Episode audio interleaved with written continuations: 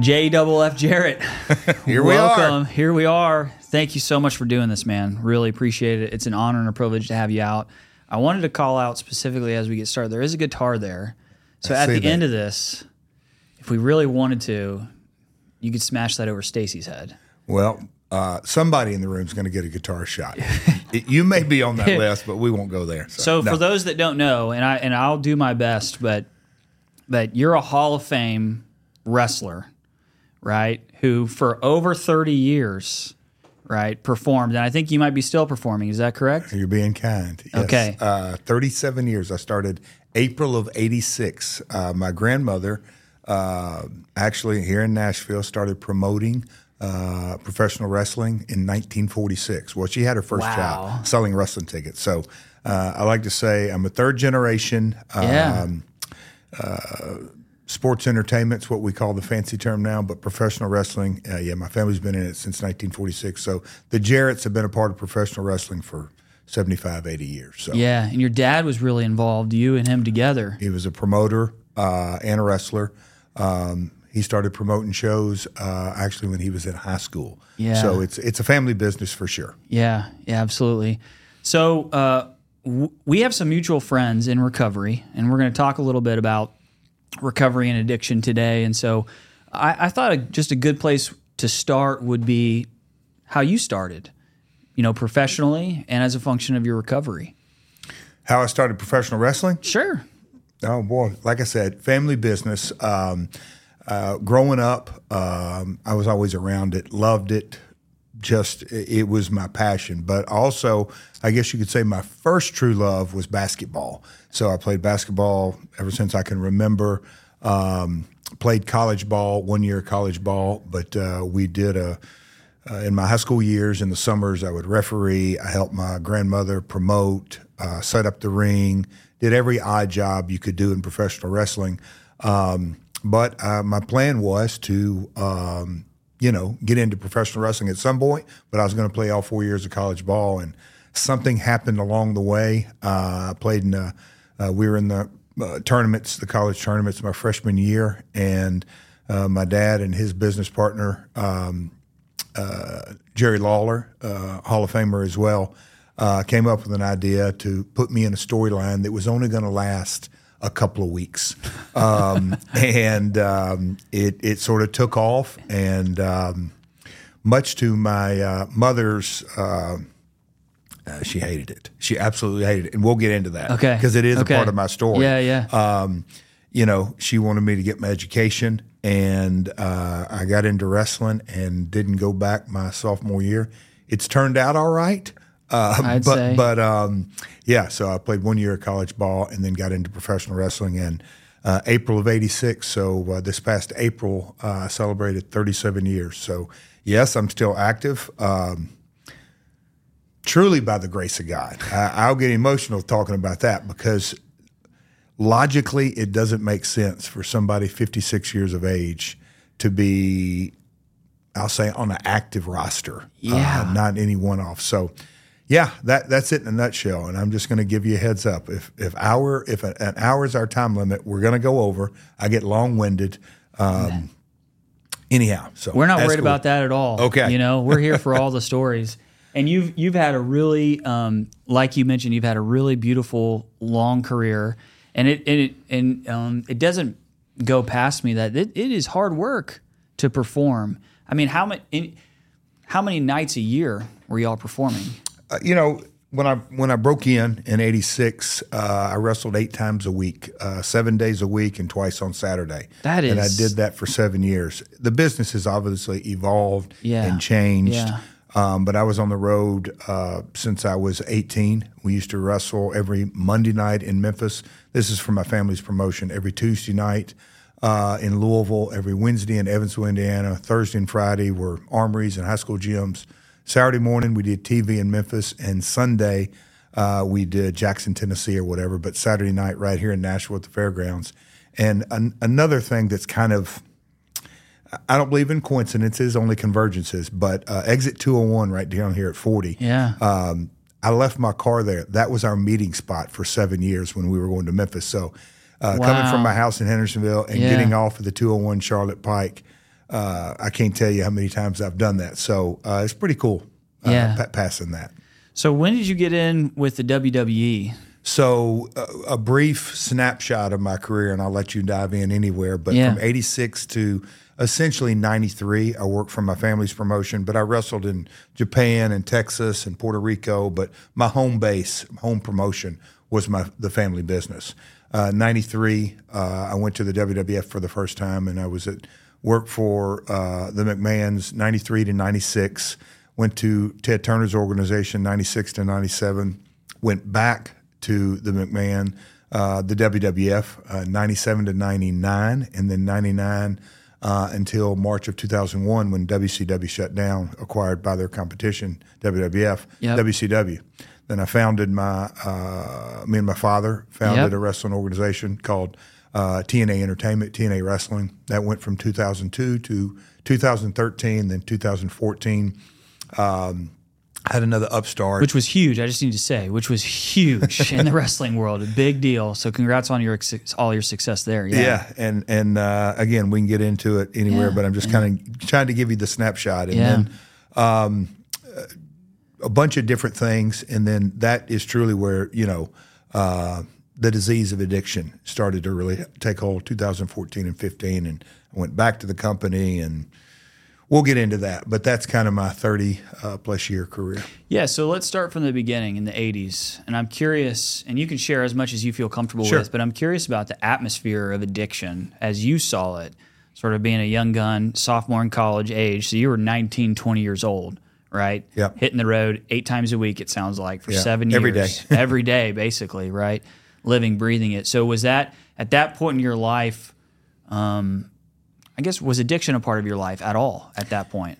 The short answer to that is no. I did not truly understand what the disease of addiction was till the age of 50 when I went in. I had no concept of AA. A drinking problem was running out of money.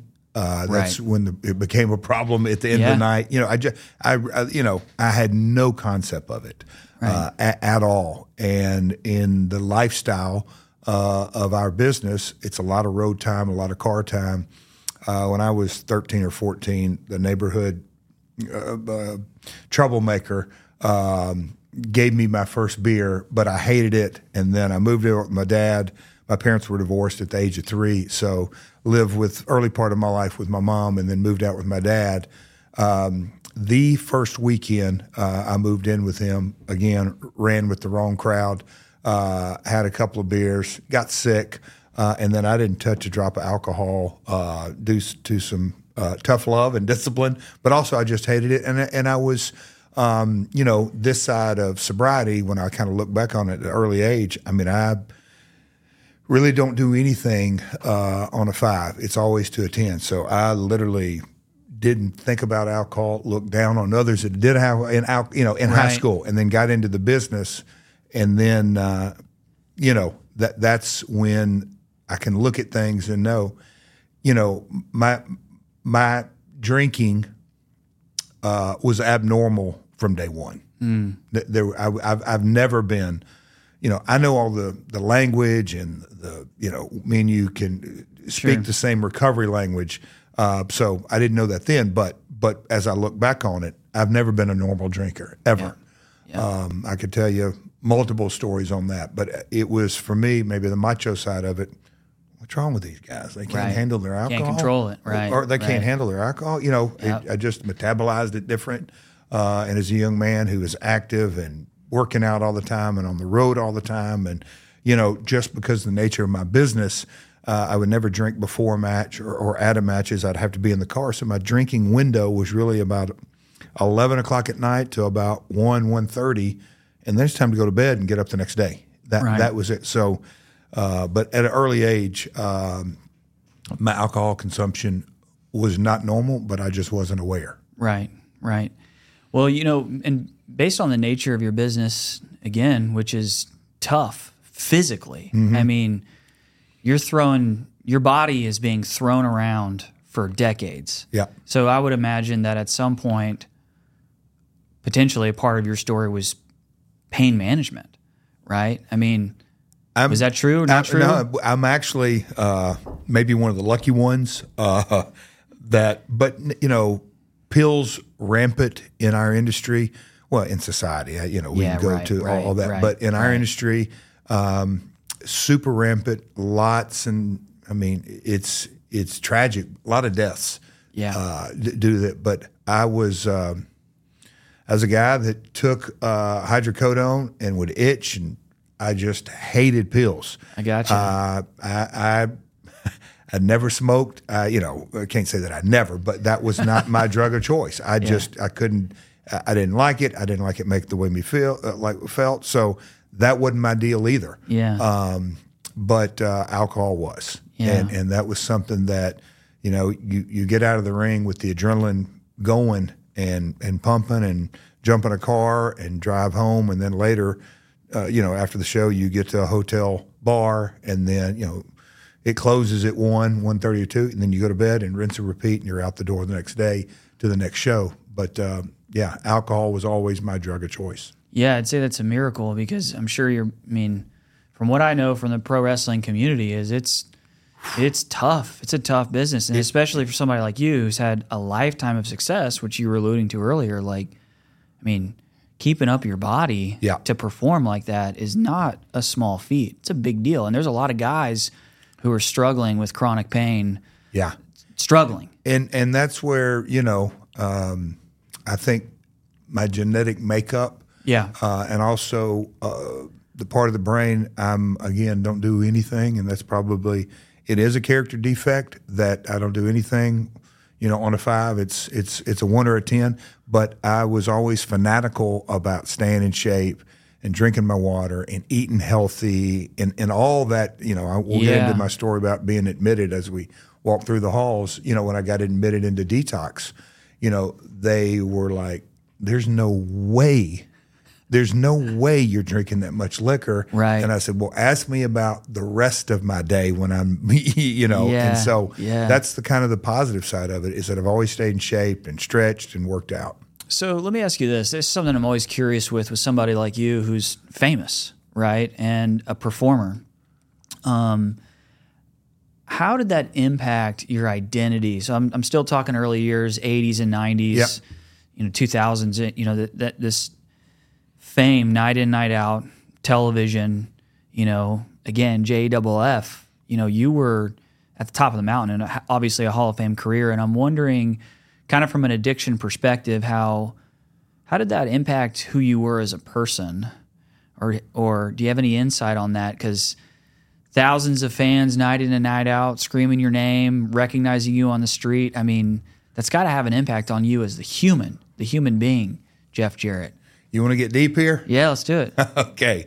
I'll try to walk you through this. Yeah. That component of the fame and the fortune, all this, because my dad wrestled and promoted, and I was around wrestlers as a little kid, and my grandmother used to have a saying that I say on my podcast time to time.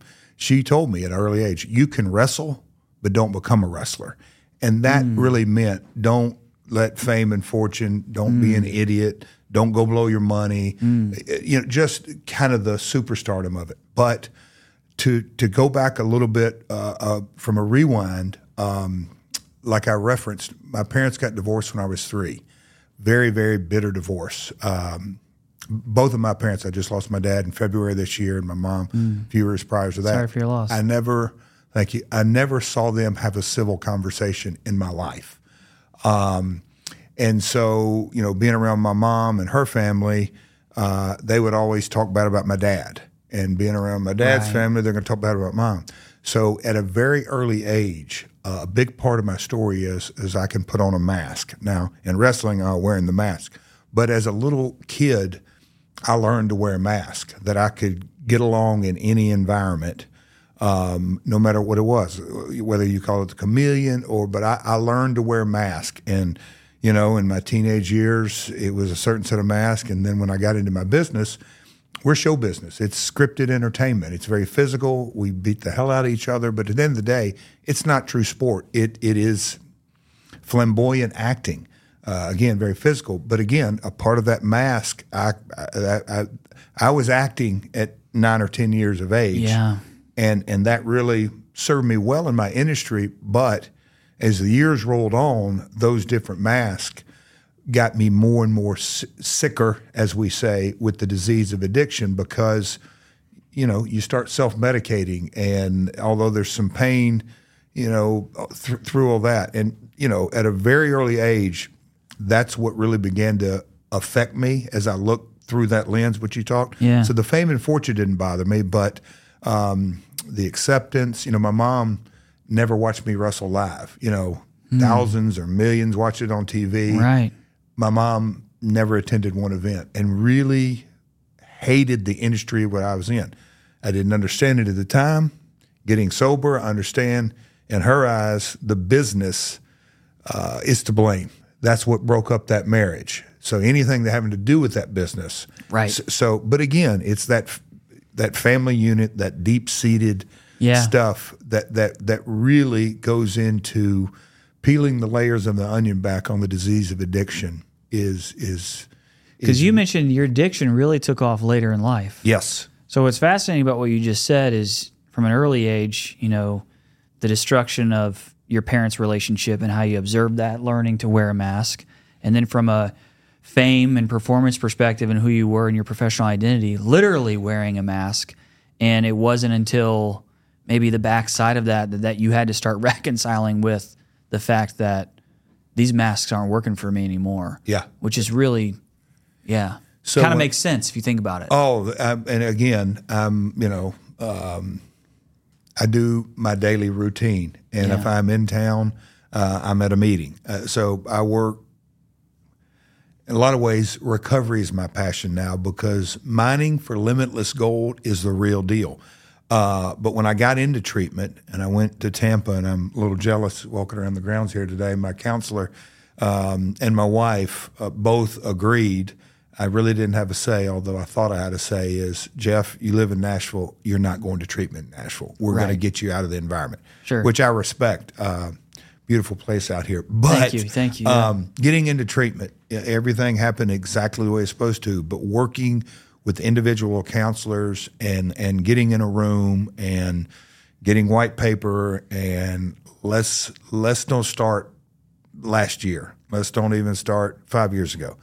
Let's go back to your earliest memories. And I can remember literally illustrating and writing and drawing from my earliest memories all the way up. And when I had that opportunity to really do the work, it was so clear on how the disease of addiction just put me 2 feet in the grave. Yeah. I was no doubt about it. I was headed for death. Yeah. So let's talk about you getting sober. You've alluded to it several times. So what was the event? Why did you go to this treatment center in Tampa? Oh boy, we're skipping through a lot there. No, I'm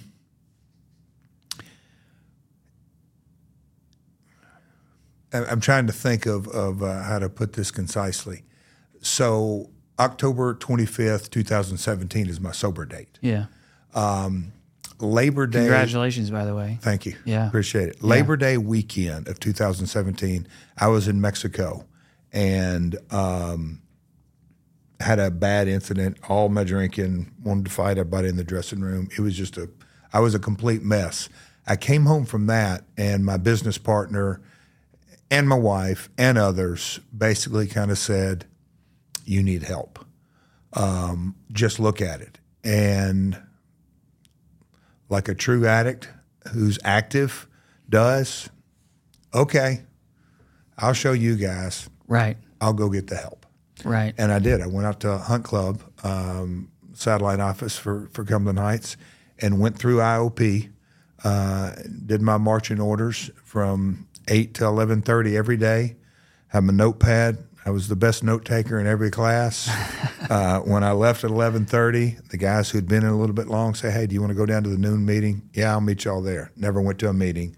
Took notes. Went through all of that. Actually drank one time during the IOP, and I'll never forget. His name was Larry Dickens. He's passed away. I went in and had my entire story ready because I drank on a Sunday during IOP and went in Monday morning and you know, hey, we're taking a test today, a urine test, and man, I had my story ready and all this, and he just sat down and said, like great counselors do, hey, man, it's up to you. I'll never forget, like, wait a minute, he ain't even mad. You know, I didn't understand it, but I did understand. Okay. Right. Anyway, that happened, and then got out of, you know, the IOP and was going to, quote, unquote, get my life back on track. And I was headed to Canada. I had a wrestling appearance up in Canada. Flew from Nashville to Minneapolis. Supposed to have a 90-minute layover. I went in the lounge, was doing my work, no big problem. 1.5 hour delay goes into a 2.5 hour delay, goes into whatever it is. And finally we get to the gate. So everybody's stressed. Am I going to make the show? And other people are, you know, whatever it was, like normal travel. And got on the plane, and they rushed to board us, and the stewardess walked by me and said, you know, Mr. So-and-so, can I get you something? All this, and the stewardess came to me, Mr. Jarrett, can I get you something? I said, yeah, I'll take a double rum and Dr. Pepper. Literally, that was with not even thinking. I just spent 2.5 hours in a lounge and didn't think about it. Drank more coffee and water and answered emails and all this kind of stuff, but got on that plane. She asked. It didn't even register. Yep. Just autopilot. That's what we do. It's what we do. It's what we do. And that was the beginning. That was on a Friday of a 4-day bender that it was unbelievable. You know, when I look back on it, there's no reason I'm really alive. Yeah. 3 encounters with cops, you know, flew to Canada, crossed the border, came back through the border, right? Flew home, got in my car. Decided to play an adult game of hide and go seek with my wife in my car. She's not going to find me. It just, you know, a true 4-day bender. And this is something that I still cannot explain today, other than it was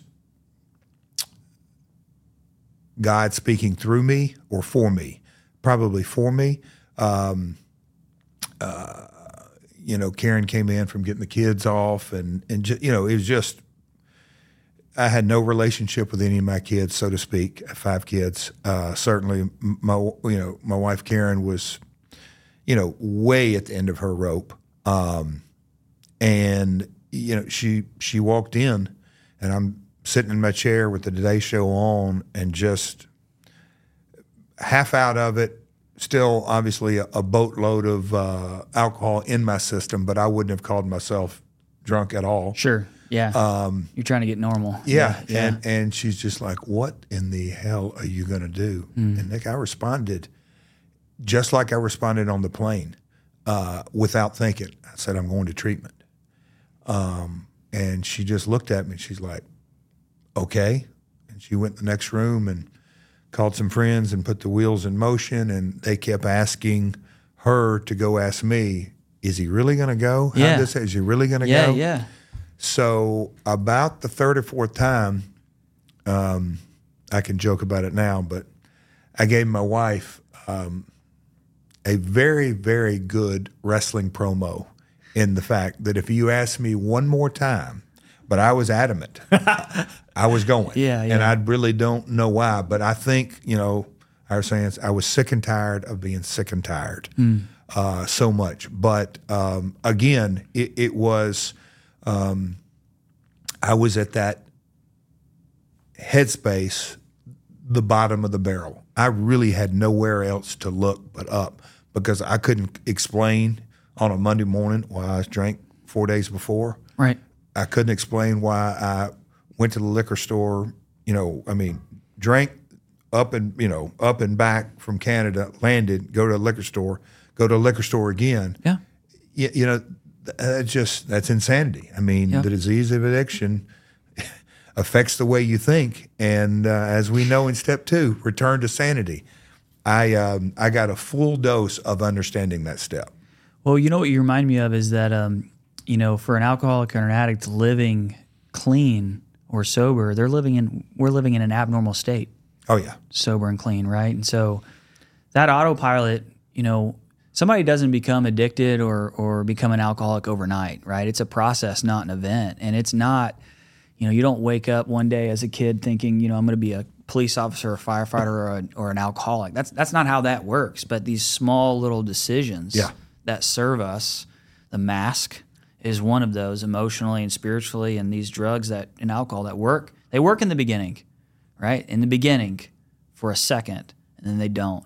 And you go on a lifetime ride of degradation, sounds like you did and had your experience. And I got a little emotional thinking about that moment of you sitting in your chair watching the Today Show. Like, I know what those moments are like. And so do many people here, you know, of like just being sick and tired of being sick and tired and knowing I don't have another option, you know, so let's go and do this. Yeah. And when you, I bet when you made that decision, it was a decision made. Yeah. The thing. Not to stay sober for the rest of your life. Cause I don't think you had any, I didn't have any concept of that. I didn't have any concept of that. I just knew, something's got to change. Yeah. Something's got to change. I mean, even so, I've shared this obviously in my home group, but making that decision and adamant about it. And, you know, I can't tell you how many times in my house, like all active alcoholics, the family throws it away or hides it or whatever it may be. But out back of my house by my pool, I've got a little refrigerator. And I don't know, that afternoon came, I'm going to go have me a beer. Yeah. So I go out there, come back in. My wife never said nothing. Go out there, have another one, never said nothing. About the third time, she's like, you're supposed to keep drinking. You're going to keep drinking till you get to Florida. And I just went. She goes, yeah, you don't need to start detoxing until you get down there. And I just was like, okay. But it was a realization that, of course, any family member is going to say, would you just quit drinking, please? Okay. In my mind, Jeff's sick because they're saying just he doesn't need to get out of hand. Mm-mm. Just, you know, so. We don't need to take this upon ourselves. My education started without me even knowing about the disease of addiction and getting to treatment. I had a lot of things that I loved about it. It was the greatest 56 days truly of my life. I wouldn't be here today without it. But the medical class that we had there, you know, we have process and family and all the different things, but we had a medical class. That really opened my eyes to really drill down in the aha moments that went off in my life, that how I dealt with my best friend in wrestling, fell 82 feet to his death, and how I processed that. I mean, I put on a mask that night. Oh, okay. You know, I never would emotionally process anything. Mm. So, you know, getting to treatment and understanding the medical component, that it's a disease, it affects the part of the brain that makes decisions. So, okay, if it starts right there, so I consciously would make a decision, or maybe subconsciously, because I'd done it so long. If anything happens in my world, don't really feel it. What am I going to do? I'm going to figure out and go in my closet and pick out the very best mask that I know how to walk through my life. So a friend's death, okay, I'm going to be a tough guy. I'm okay.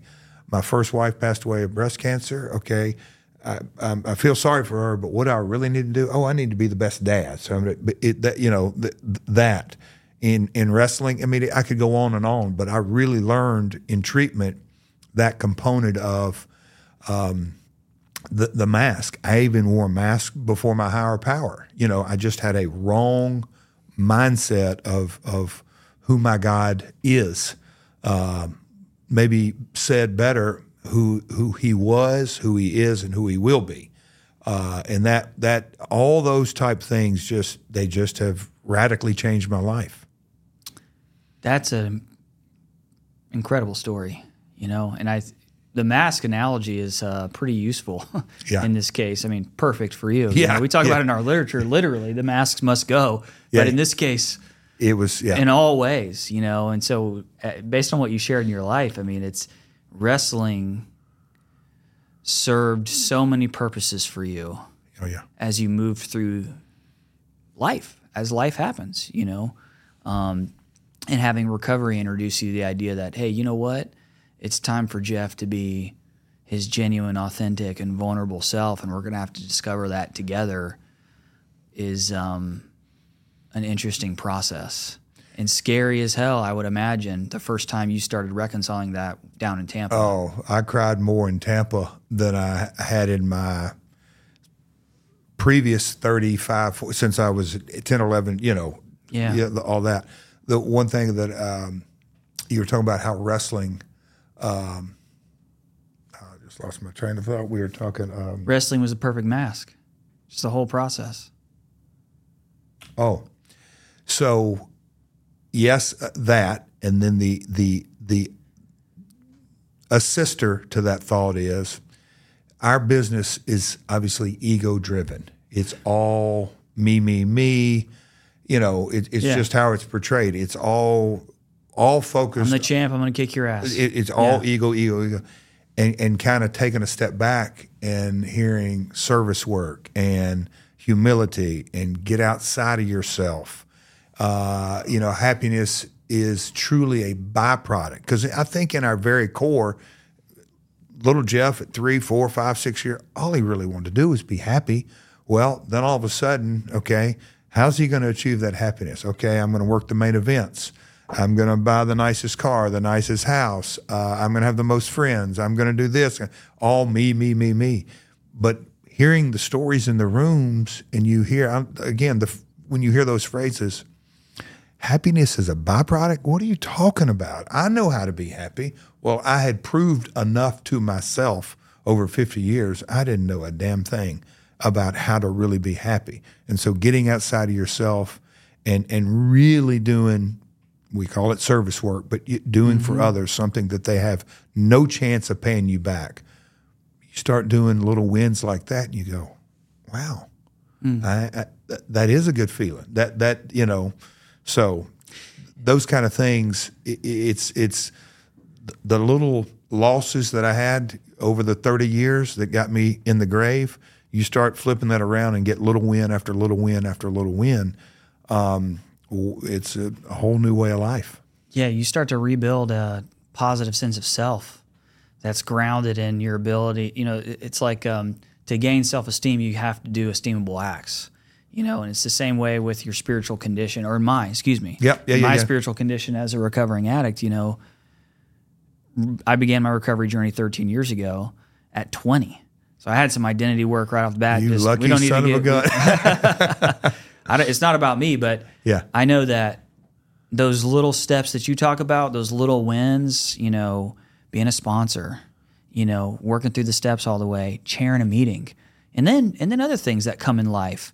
You know, having a child, becoming a dad, and doing that sober, you know, and you're like, wow, you know, that gives me a positive sense of self that's not grounded in the amount of money that I make or this award I received or ego, whose head I cracked over a guitar, right? Yeah. And all that stuff. So when I think about your story and I think about little Jeff at 3 learning real quick, if I might say, emotions aren't safe.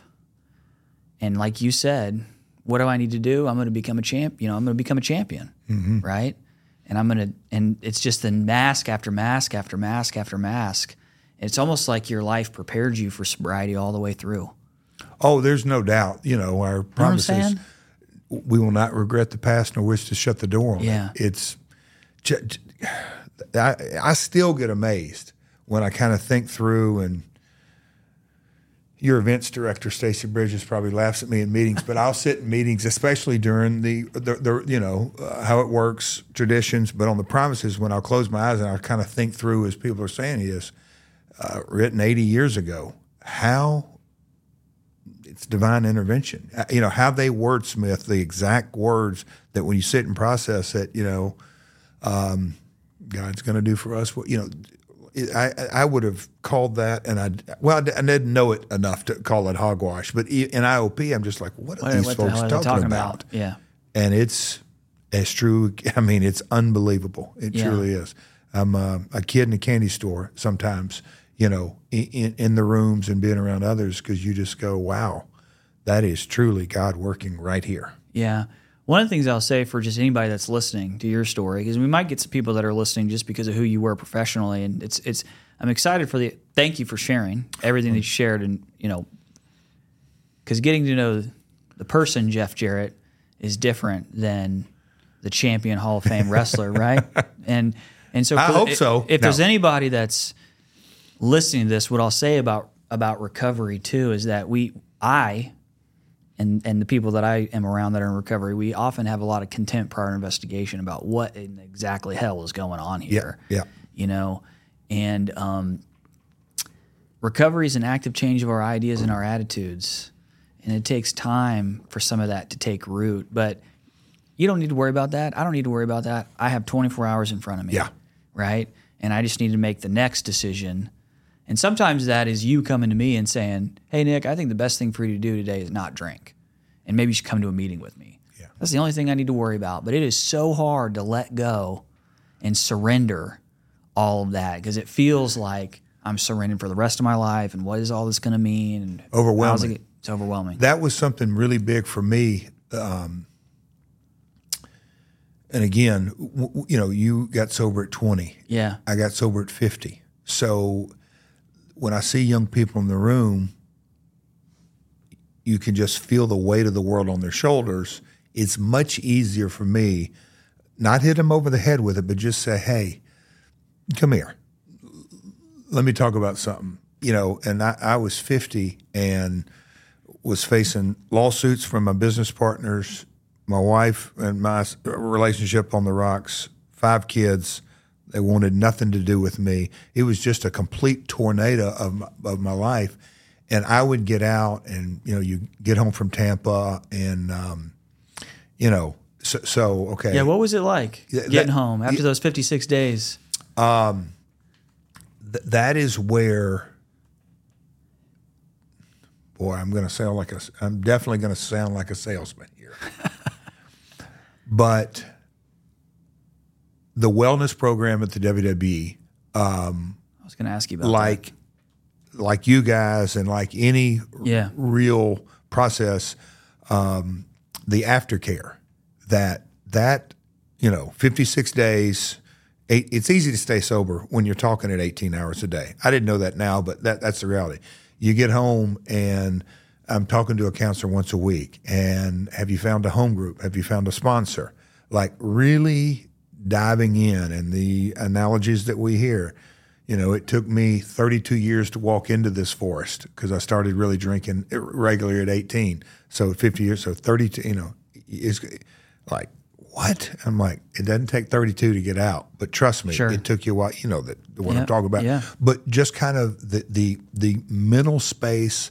Again, I'm a routine guy, but every morning I wake up at 5. So from 5:30 till a little before 7, I'm late to my meeting sometimes. But anyway, the first 90 minutes of my day or for work on Jeff. And that was kind of ingrained in me at treatment, and then my counselor, and they're just kind of observing. And then if you get into Stoicism philosophy, or if you get into tapes and whatever it may, even in business, you know, how am I going to work on Jeff, which I never did before? A, my ego, I don't need working on. B, I'll tell you how to do it. I don't need just the whole ego part of it, but really drilling down and processing things, and that simplistic mindset of, okay, you know, because the lawsuits were weighing on me and repairing my kids' relationships. You know, teenage girls. It was many a morning. It was incredibly overwhelming for me because now I'm not drinking and I can't cover it up and I can't medicate it. But I really got to look at the last 30 years of my life, professionally, all kinds of successes, personally. I mean, I beat myself up over and over and over. But kind of the one thing that I could always go back to at my morning kind of, and I still do it today. I did it today. What am I going to do between now and when I lay my head back on that pillow tonight? That truly is the only thing that is in my mind space when I get done with my morning, because if I get too far outside of that, I get myself in trouble. But what I found is putting a couple of days of success together, what a incredible kind of way to live that, you know, you don't get agitated. It's just living in that 24 hours a day headspace. The fruits of that are immeasurable. Yeah, it's one of the most important things. I'll tell you a little story because so I'm an NA guy. It doesn't matter, you know. Yep. I subscribe to the, you know, go to a meeting. Yeah. You know, I don't care what meeting it is, where it is. Go to a meeting, yeah. Right?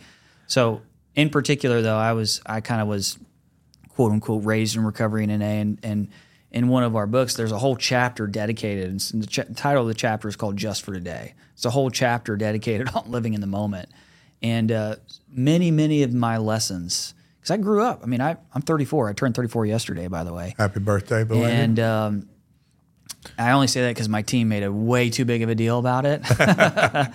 But I've grown up in recovery, I guess is what I'm trying to say. And so these lessons about how to live in the moment and how important it is.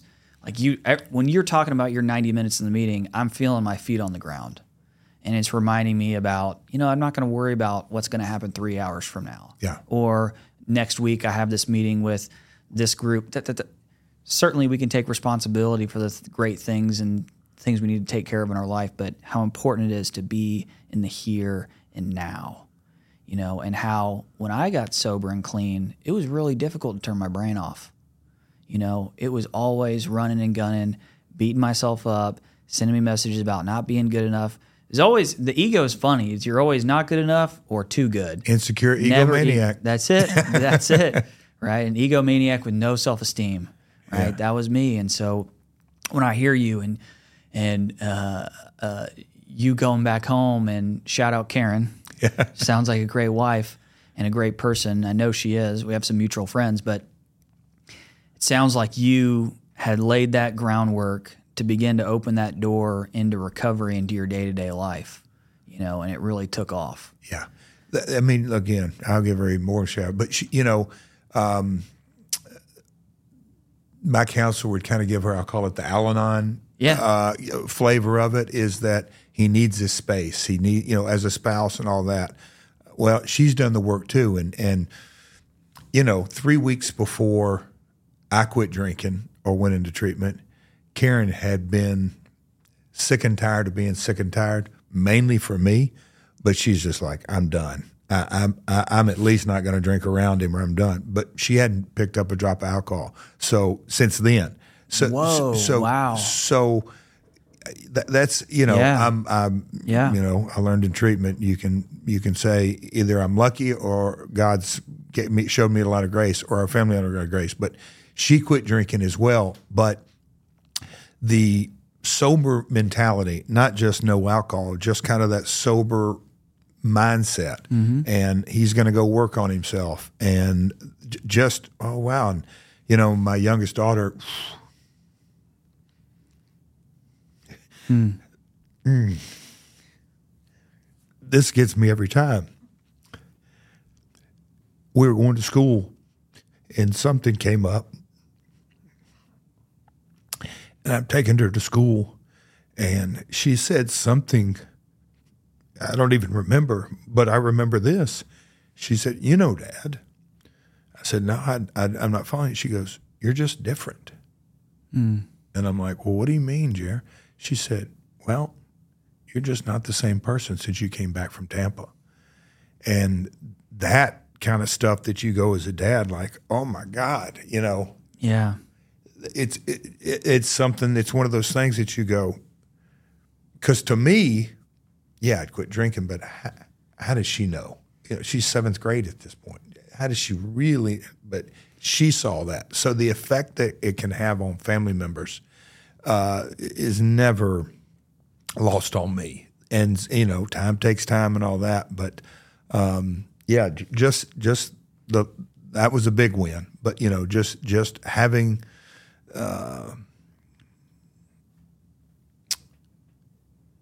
just having those moments is really what I began to feel in early sobriety that just continued to change me to this day. Yeah, that's what I was thinking about. You know, you have those interactions with, and it might even be, you know, a family member reaching out to you and saying, "Hey, I got a drinking problem." 2 years, 3 years, 4 years down the road, or whatever it is, or your child saying, "You've changed." That that or your parents or whoever it is, that stuff. Can I tell you a funny story? Please do. Because the flip side of that, my seventh grade daughter said that. Here we go. I've been sober about two and a half years. Yeah. And my life had begun to get a couple of 24s, as we say. It got better and better and better and better and better. And my dad was at the house one day and, hey, what do you got planned? What are you doing here? Blah, blah. And, you know, Karen's like, well, he'll get up at the crack of dawn and he'll do all this and he'll go to his meeting and do this and we'll meet y'all, all this. And he goes, son, do you still go to meetings?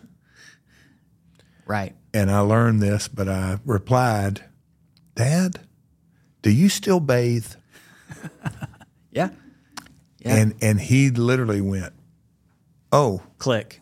Yep. Okay. And that's one of the things that I never want to lose, kind of that mindset that, you know, folks that are, whether it's family members or patients here or whoever's listening to this, I have the disease of addiction. It's maybe the single greatest disease that you can have. And the reason I say that is that I have the opportunity every day to take my medicine. It's up to me. Cancer, heart disease, diabetes, and we could go through the whole list. That's, you know, it's you don't have the opportunity sometimes, no matter how bad. That's right. You want that cancer to go away or heart disease or whatever. In the disease of addiction, we've got an opportunity, and as we all know, you got to do the work. Right. Well, some people say, you know, the disease of addiction is the most complex psychological disorder in the world because of that fact. Yeah. If you really think about it, because look, multiple personalities, you either got it or you don't, right? If your doctor said, hey, you need to stop eating bananas and you won't experience multiple personalities, well, guess what? You're never going to eat a banana again. Most of us. Maybe there would be a few, but you're right. Yeah. But with addiction, the element of choice, right? And I don't know where addiction comes from. I don't know how you get it, how you don't get it. I don't pretend to know the answer to these questions, but I do know that if you do experience it and you feel like you're in that gray zone, that we have a solution. Yep. Right? And I know based on my experience professionally working here and the 2,000 lives that we get to touch every year and the people that we meet along the way and the meetings that we go to that those people that are actively participating in the middle of the boat, generally speaking, they thrive and they survive. And, I want to make sure that I don't get too far over my skis because, you know, there's literature that says there are some. That's right. We don't have explanation of why tragically they don't get it. Yeah. I get those questions all the time, you know, I think about that often because in treatment, and I don't know, and the medical expert said, look, this is rough numbers, but I'm of the mindset that you're either born with the gene or not. You know, you either have that gene that you can become an addict, alcoholic or not. But out of that group, you know, they say only one out of nine has that gene. Out of that group, only one of those nines dies sober. That's a real reality. So I know there's no such thing as guaranteed success. No, there's not. And we try here, just like any other, I think, reputable provider network is, you know, we try to get people access to a recovery trajectory. It's kind of like the language. So you might experience relapse like you do with cancer, right? You might have a relapsing instance, right? But let's get you back on track. Yeah. You know, because relapse is a part of a lot of people's stories, but it doesn't have to be, right?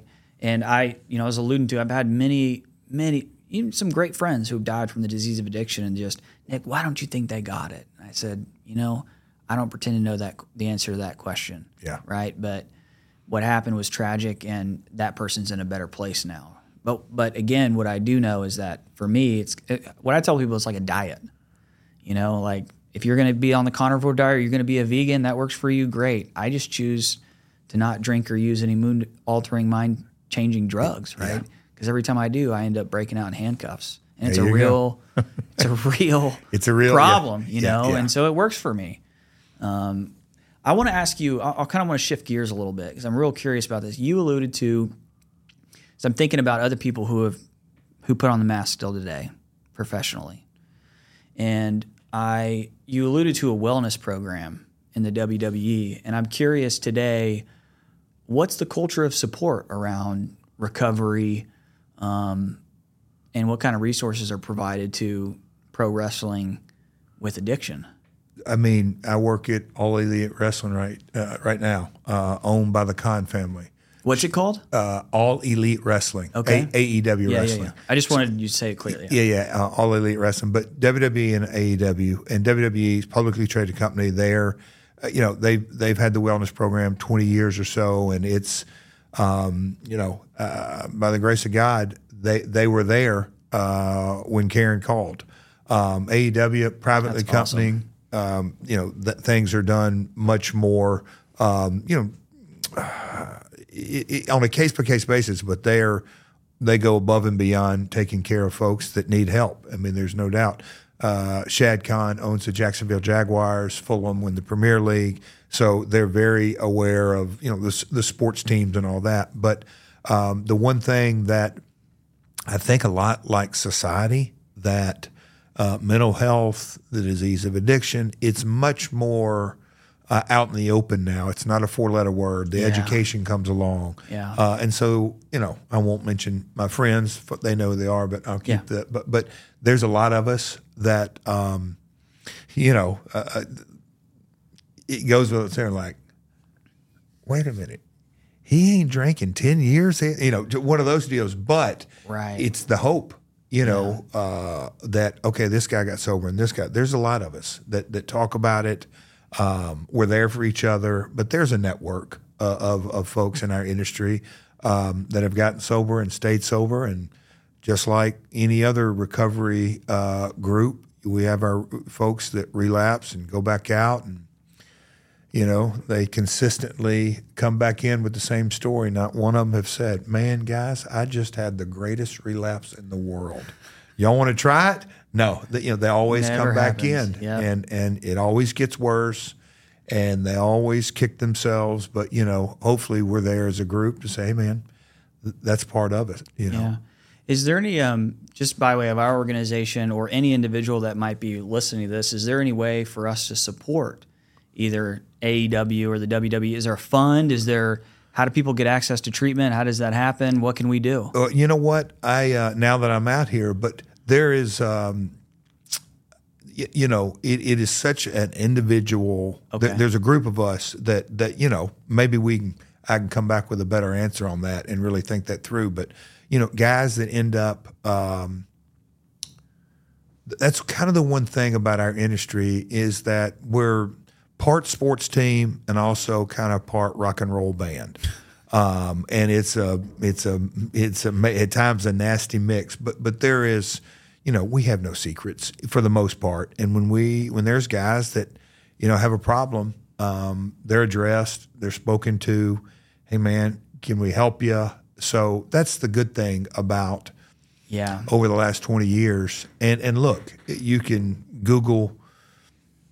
Unfortunately, Google dead wrestlers. I mean, it's incredible the list of names that come up, and the pills that jumped on just like society. It mirrored society. That when the pills became rampant, it was a path of destruction in our industry.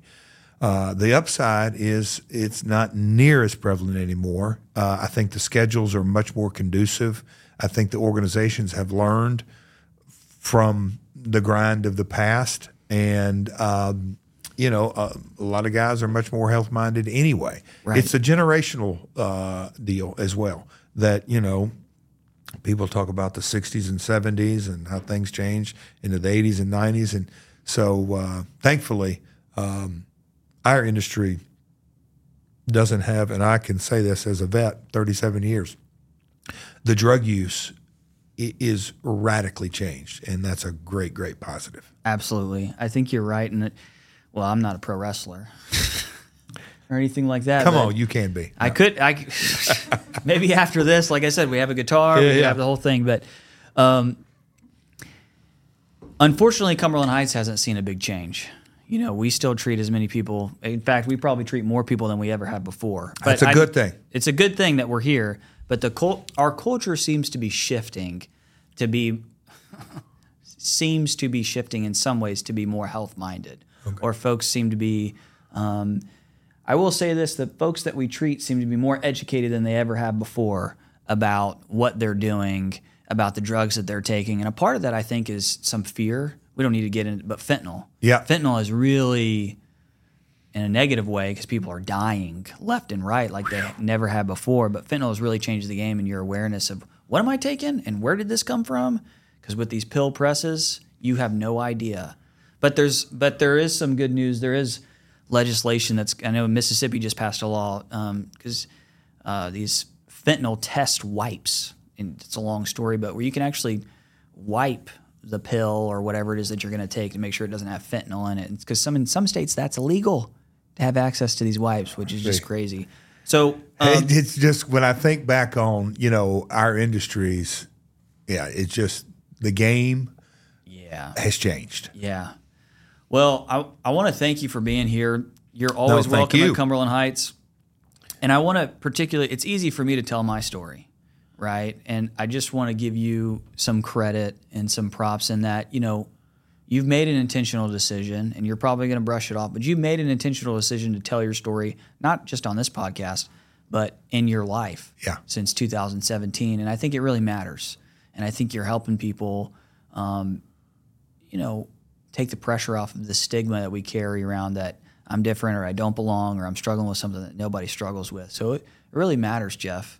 Thanks for helping our people. No, I mean, it's one of those things that if I do autograph sessions, even, you know, on social media, just different things that, you know, our 12th edition, attraction rather than promotion, I post once a year about my sobriety, and that's my chip. That's the only time I really post about it. But living it day in and day out, some folks joke with me in my home group in my meetings because I always use the word paradoxical, but that was such a revelation. Oh wait, they're laughing over there. Yeah. Did she tell you that? Yeah. No. But I just found it so fascinating because we're born into the world, and I always like to give this analogy: as little babies, we cry when we're hungry, we cry when we need our diaper changed, and we cry when we want to go to sleep. And how does that kind of get cured? The world does it. The world feeds us. Our mom bathes us. Our mom rocks us to sleep. So as little children, we kind of grow into teenagers, and we just have different fits to get our food, to get comforted, to get our rest and all, you know, just all that. And then for me and other addicts, as you get in your 20s and your 30s, the me, take mindset doesn't really change. We're all acting like kids. I was a 50-year-old kid, but just kind of that mindset. Well, in the big book, in the Word, you know, it clearly states about growing up. And so, you know, growing up and really, what is that growing up? So my life is driven by love and service. And so I've been given the gift of sobriety. Without sobriety, I'm dead. I'm not even here to think about an autograph session or seeing my kids play ball or taking my wife out to dinner. None of that happened. I mean, I'm dead. That's not kind of saying. The funeral happened and they came in Hendersonville and, oh, man, he is a pretty good wrestler, but he just couldn't quit drinking. That's a reality. So this side of sobriety, I really do try to have the mindset of if I can help one person, that's the real message of one person. You can do this, and that's going back to my paradoxical word, and I'll shut up. I told you I'd be long-winded. The give it away to keep it. Is okay. So Jeff, how are you going to give it away? How am I going to give it away today? Because if I don't, just what it says, I believe our literature Probably more. I mean, I drive some family members crazy, but you know, the big book clearly states it. It's very obviously it's derived from that. But I'm right. a big believer in how am I going to keep it? How am I going to stay sober? Well, that's giving it away, and that is my hope that what this podcast serves is that it's going to help me stay sober for sure, and. Maybe, just maybe, God will work through someone, work through me and work through you. Somebody out there is going to hear it and say, hey, man, I'm sick and tired of being sick and tired. Mm-hmm. I got a little hope. I want to change. Mm-hmm. I want to change for my wife or my kids or my mom or my dad or whatever it may be. It's you just have no idea how good life can be. So I am grateful for the opportunity. Yeah. Thank you, Jeff. Thank you. We'll have you next time. Let's do it.